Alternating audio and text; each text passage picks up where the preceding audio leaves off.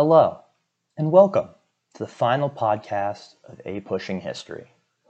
Today's podcast will cover conservatism, and specifically Phyllis Schlafly's role in strengthening conservatism and defeating liberal movements of the era, such as communism and the ERA.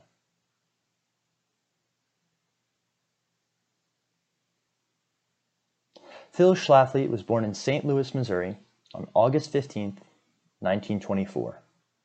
Her parents were middle class Roman Catholics. Her father lost his job during the Great Depression, and her mother supported the family. She achieved substantial academic success, graduating high school as valedictorian, and graduating college with a bachelor's degree in political science in 1944 and a master's degree in government the next year. After college, she worked for a short time in Washington, D.C. Her upbringing and early life shaped her political and social view later in life. Schlafly's position in the conservative scene and women's rights started much earlier in her life than the 1970s and 80s. After returning to St. Louis and marrying, she started her political career, campaigning for the House of Representatives in 1952. She ran on a strong anti communist campaign, as communism was a radical liberal system. Amazingly, she won the Republican primary, but lost the general election. She would continue her anti communist and big government sentiments through the 1950s.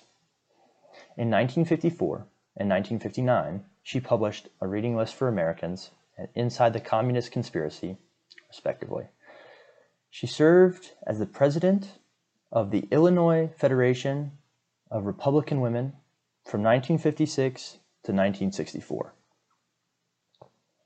In 1958, she aided in the founding of the Cardinal Mindszenty Foundation in order to inform Catholics about the threat of communism and its socialist ideals. She was a delegate at Republican national conventions starting in 1956 and supported candidate Senator Barry Goldwater at the 1964 convention.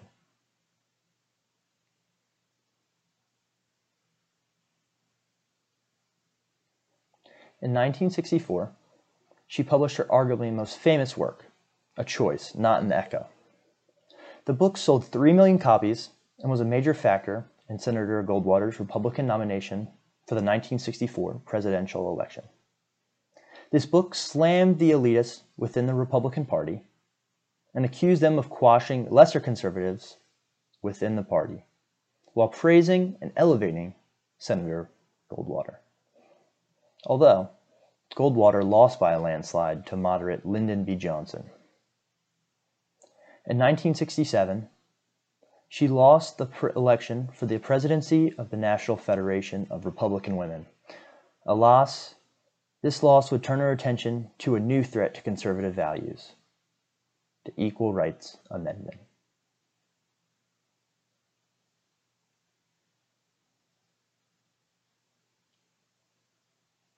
The Equal Rights Amendment, or ERA, was crafted in order to create equal rights for all American citizens beside their gender. The ERA was brought up by radical feminists in hopes of getting rid of discrimination between men and women in topics such as the rights in the Constitution and how they are upheld for both men and women.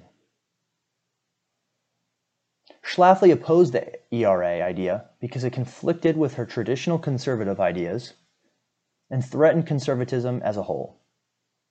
She opposed the idea of the ERA because she believed it took away the special and unique rights women enjoyed. She said that a woman should have the right to be in the home as a wife and mother. She wanted to keep the idea of housewives, while the people promoting the Equal Rights Amendment wanted to have more open opportunities for women. At first glance, it seemed hard to convince women that a bill promoting their equality was not good for them.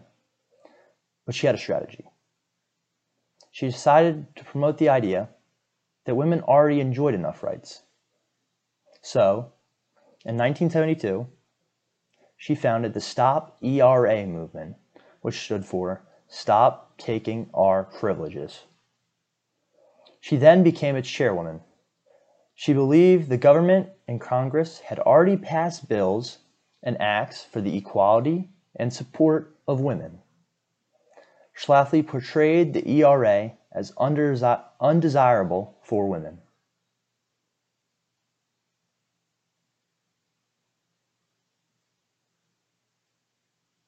Phyllis Schlafly played a major role in defeating the radical feminist movement.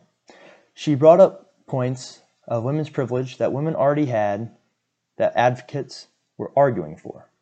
She argued that the absence of women in the draft was a privilege and that welfare, welfare organizations and systems such as divorce and child support favor women. And if the ERA passed, these privileges would be taken away. She also used her strict traditional background to help keep her beliefs in check. She advocated for women to stay at home and that they deserve the right to feed their husbands and look after their children.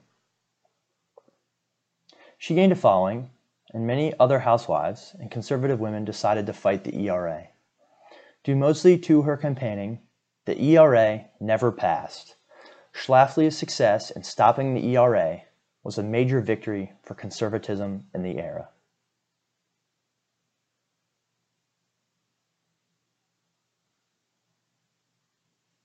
Despite her accomplishments, Schlafly always considered herself a housewife. Even as she was traveling across the country to give speeches and meet lobby leaders, she deemed that a secondary pursuit to her responsibilities at home with her six children. This was very frustrating to the feminists who believed that Schlafly was being a hypocrite because they believed she was living a life of opportunity whilst campaigning against opportunity. She said that she was never gone overnight and even sometimes brought a nursing baby with her when driving to a speech. She explains, I'd drive out to give a speech and sometimes I'd bring a nursing baby with me. There was always someone outside willing to take care of a baby rather than listen to a long lecture.